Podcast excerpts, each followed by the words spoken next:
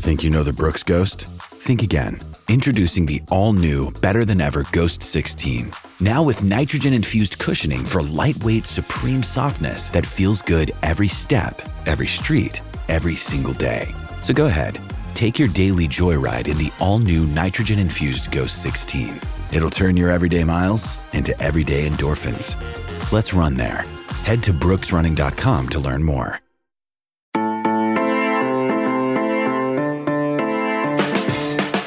Florida State going all in on the transfer portal for the second season in a row. Good morning. It is Wednesday, February 16th. You are listening to the College Football Daily. My name is Trey Scott. So we're about to have Chris Nee of Noles 24 7 join the show to talk about the Noles and the transfer portal. Really fun conversation. We're going to do a little rapid fire yes or no at the end as well. This idea I kind of got, I was watching the Super Bowl and the Rams obviously won and they turned all those, they, they, they, they won by not caring about first round picks. They said, nah, you guys can have our first round picks. Two of them, we'll take Jalen Ramsey, we'll take Matthew Stafford. You know, the trades traded for Von Miller, all that stuff. Uh, they went all in. I think the college football equivalent of going all in is hitting the portal really hard. You're you're hitting the portal. You are in turn making high school recruiting a little bit less important, and you're setting yourself up on a yearly basis. If you hit the portal one year and then hard the next year and then hard the next year, that's that is essentially going all in year after year even if even if you're using the portal to to fortify the depth and, and fill out the roster spots, um, you're going after transfers who have less elig- eligibility, and you're also de-emphasizing at least a little bit the idea of building high school recruiting depth. So you're going all in, you're doing the portal. Florida State right now is the number five transfer portal class. They just signed the number 20 recruiting class. The 20 was a disappointment because they lost Travis Hunter on the first day of the early signing period. But Florida State doesn't really have a choice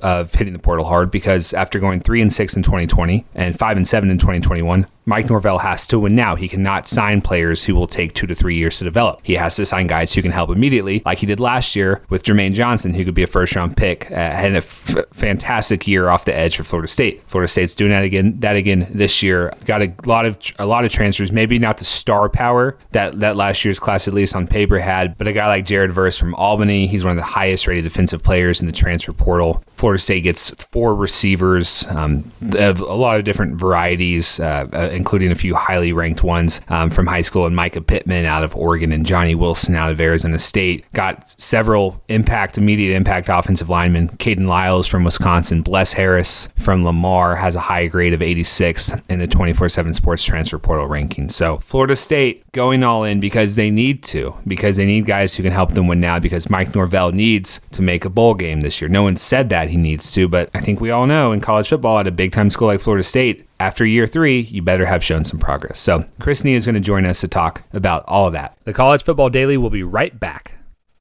When you need mealtime inspiration, it's worth shopping Kroger, where you'll find over 30,000 mouthwatering choices that excite your inner foodie. And no matter what tasty choice you make, you'll enjoy our everyday low prices, plus extra ways to save, like digital coupons worth over $600 each week. You can also save up to $1 off per gallon at the pump with fuel points. More savings and more inspiring flavors make shopping Kroger worth it every time. Kroger, fresh for everyone. Fuel restrictions apply. Another day is here, and you're ready for it. What to wear? Check. Breakfast, lunch, and dinner? Check. Planning for what's next and how to save for it? That's where Bank of America can help. For your financial to-dos, Bank of America has experts ready to help get you closer to your goals. Get started at one of our local financial centers or 24-7 in our mobile banking app. Find a location near you at bankofamerica.com slash talk to us. What would you like the power to do? Mobile banking requires downloading the app and is only available for select devices. Message and data rates may apply. Bank of America and a member FDIC.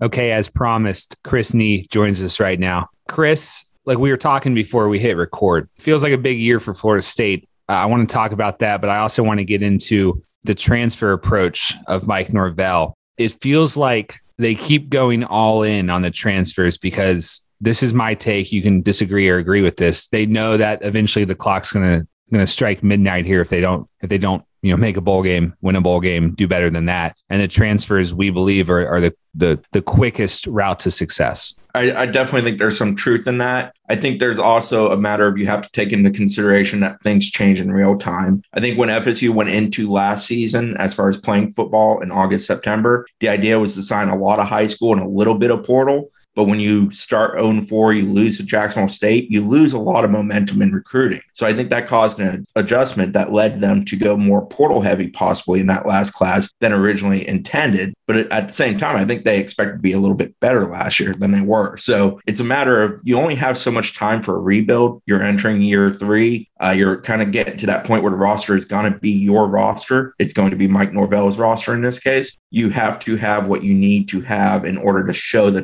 turnaround is happening. So, uh, you know, I think Bud Elliott likes to say it's getting late early sometimes. I think that's sort of where FSU is right now. It's kind of a weird, tenuous situation. But I think the idea of taking 10 transfers in this past class, and I think that will give them 21 D1 transfers on their roster next season, I believe is the number. Mm. I hmm. think that speaks to the fact that they're trying to do this with some band aids and also some basement level freshman incoming players that will be the long term hopeful solution that these transfers help to create a little bit of a positive situation a little quicker than when you have to rely on guys who are brand new to the college game. So, following the 2020 season, which everyone can kind of agree was a year zero, Florida State obviously hit yeah. the portal hard. I'd be interested, Chris, and you cover all aspects of the team, uh, the program, recruiting team, you're you're in on the signing day Zooms and press conferences and whatever. Is there a difference in the way that Mike Norvell would talk about going all in on the portal a year ago compared to sort of the same tactic this year? Like, does he? I don't know. I, am guessing maybe a year ago it was like, look, we're just trying to get the guys in to win, and then this year it's like, oh, hey, this is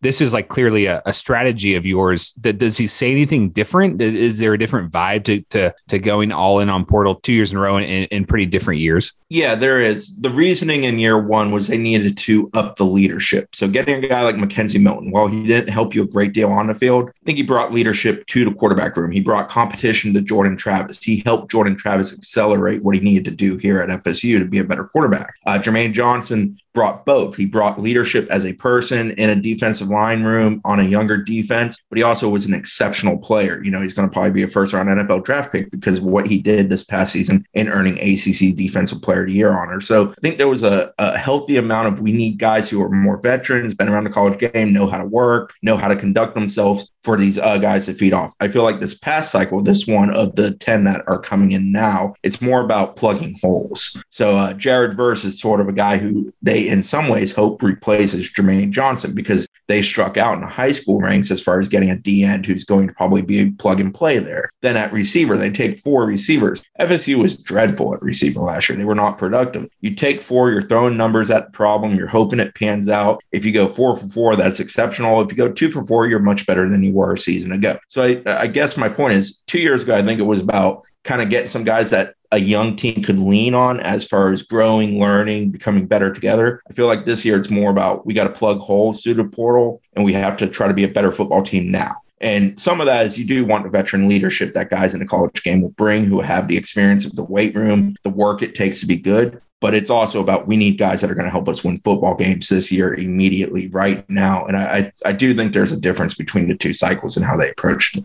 This is sort of an abstract question, just thought of it. So right now, Florida State is the number five transfer class in 2022. And just worth noting that this that, that can all change all the way up until June or July or one of the last days of one of those months. And that'll affect the overall rankings too. The recruiting rankings are locked in, Chris. 20th in recruiting. So 20th in recruiting in, in 2022 and, and fifth in transfers. For Florida State to start winning 10 games again, what does that recruiting ranking have to go up to? And then that probably dips the transfer class ranking as well. I think you want to be a top 10 type class, top 15. Obviously, the way recruiting is done has changed with uh, name, image, likeness, and things of that sort. And FSU is a little bit behind in that regard sort of embarrassed on signing day with Travis Hunter and everything that came with that. And that's a whole different discussion. But I think ultimately, if you want to be a good team in college football this day and age and have sustainability, you have to recruit consistently around top 10 classes. And FSU is just used to that. Traditionally, that's who and what they've been under Bobby Bowden, under Jimbo Fisher. That's who they were. That's what they built national championship caliber teams upon. And for them to get back there, they have to get there. But I think the reason we're seeing so much portal the last two years is one, you're trying to flip your roster and build in the vision of what you have for your football team. But two, I think it's also about trying to win now versus building for the long term. You're allowed time when you take over a program that was a mess. Mike Norvell took over a program that was a mess but time starts running out and you're entering year three. So I think we're in a very important window of his time here. I'm not here trying to, you know, get a guy's seat to be warm real quick, but college football only has so much so much patience, even when it is trying to be patient. Oh yeah, hundred percent. And I don't want to get you in trouble here. And I, am sure Mike Norvell will maybe listen to probably not this episode, but definitely would probably listen to on the bench because you guys do a great job there. Uh, I want to circle back to one thing though, and then we'll get into more of a big picture discussion about what the team looks like in 2022. You mentioned Florida State was in, in, embarrassed um, with with signing day with Travis Hunter, and and behind is what you said on name, image, likeness. I find that surprising. I remember when it felt like the world was kind of reopening uh, back in June and July, Chris, of 2021. Uh, Florida State was ahead of the curve on getting prospects onto campus. And it felt like they had a really good name image likeness uh, package put together. What caused slippage there? Well, the Apex program that FSU has is more of an education program, and it is very good. And it is one that does allow their student athletes to understand how they can benefit from name, image, likeness, how to go about doing it, how to be compliant in doing it. Where FSU is behind is in part, state law really hinders them. And that's an FSU problem, a Florida problem, a Miami problem, so on and so forth within the Sunshine State. The state law, because the state of Florida was so early to creating a law for name, image, likeness, because they were trying to be aggressive, they actually put kind of tough guardrails on the in state institutions. So that's something that's trying to be done through government to change that law, back off that law, or just remove the law entirely and allow name, image, likeness for in state schools to be a little bit more smooth surface the other issue is FSU. I, I, think nationally, some people have a vision of FSU as this superpower with the big piggy bank that a lot of colleges have. FSU is not that. They're a fairly young university in comparison to their SEC brethren and others like that. They don't have kind of the endless supply of money. Tallahassee is never going to be fooled for a metroplex, so it's not like a school that's near a major city like a Dallas or a Houston or a metropolis like a Miami, for example. It doesn't have that. So there's some disadvantages there. And as a university and a fan base, base because NIL in many ways is controlled by the fan base.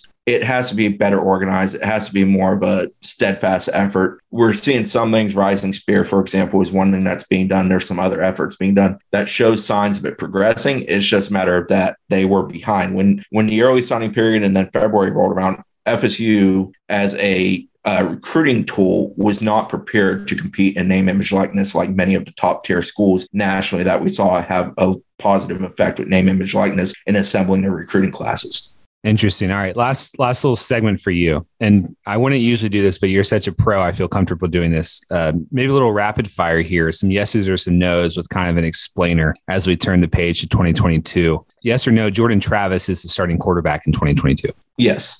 Okay. Yes or no? Florida State beats LSU in what would be Florida State's second game of the season. I'm going with no because it's there and I think LSU, while they lost a lot too, I think they return a little bit more that is going to be physically demanding for FSU.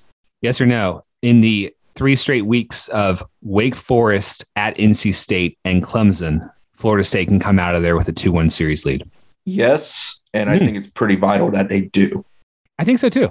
What, what, what do you see most likely there of those two wins? I would say Wake. Uh, Wake returns a good bit, but they also lost some of their more productive guys on that bunch. I think they take a slight step back. And with NC State and Clemson, you got to try to split one of those. NC State's been somewhat a thorn in the side, and Clemson's obviously run the division in the league here in recent years for the most part. At some point, you got to get over the hill with one of those two if you're going to start showing signs of progress. You got to stack some wins that people don't expect you to get to turn this thing around. Yes or no? They beat Miami again.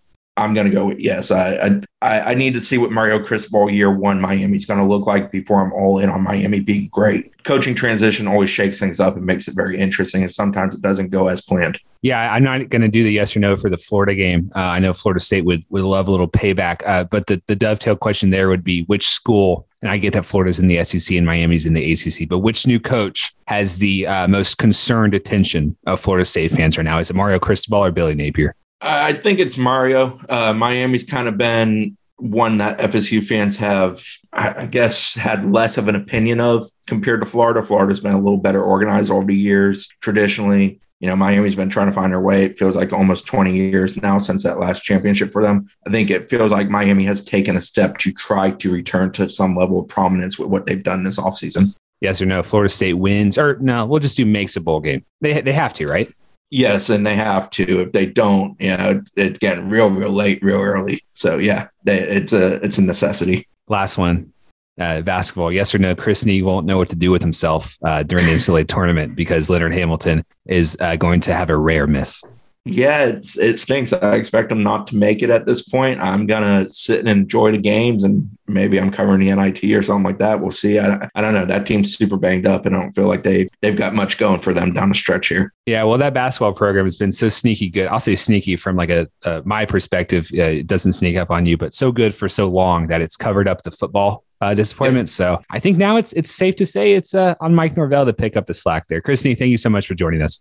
Thanks, Trey. All right, you heard, heard, it here first. Florida State will, just like the Rams, win the ACC. No, I'm just kidding. Uh, but I, I think it's fair to expect them to have an improved 2022 season. I'm excited for that week two for them. I guess it's it's week one technically against LSU at the Mercedes-Benz Superdome. I think that's Caesars Superdome now in New Orleans. That's that's the, the that's Sunday. Um, but the week before that, Florida State is going to play Duquesne. So I guess we'll all be watching week zero, Florida State versus Duquesne. Uh, go follow Chris on Twitter at CNE247. Just a reminder, the College Football Daily starting next week will be for the remainder of the offseason Monday, Wednesday, Friday, and I will be passing the torch to a talented cast of rotating hosts. I look forward to that, and um, maybe I'll pop in every once in a while. But it's uh, it's College Football Daily is about the guests. It's not about the host, so it doesn't really matter who's hosting it. We will still be delivering really good content to your feed. For our producer Lance Lynn, my name is Trey Scott. Have a great Wednesday. We will talk to you on Thursday for the next edition of the College Football Daily.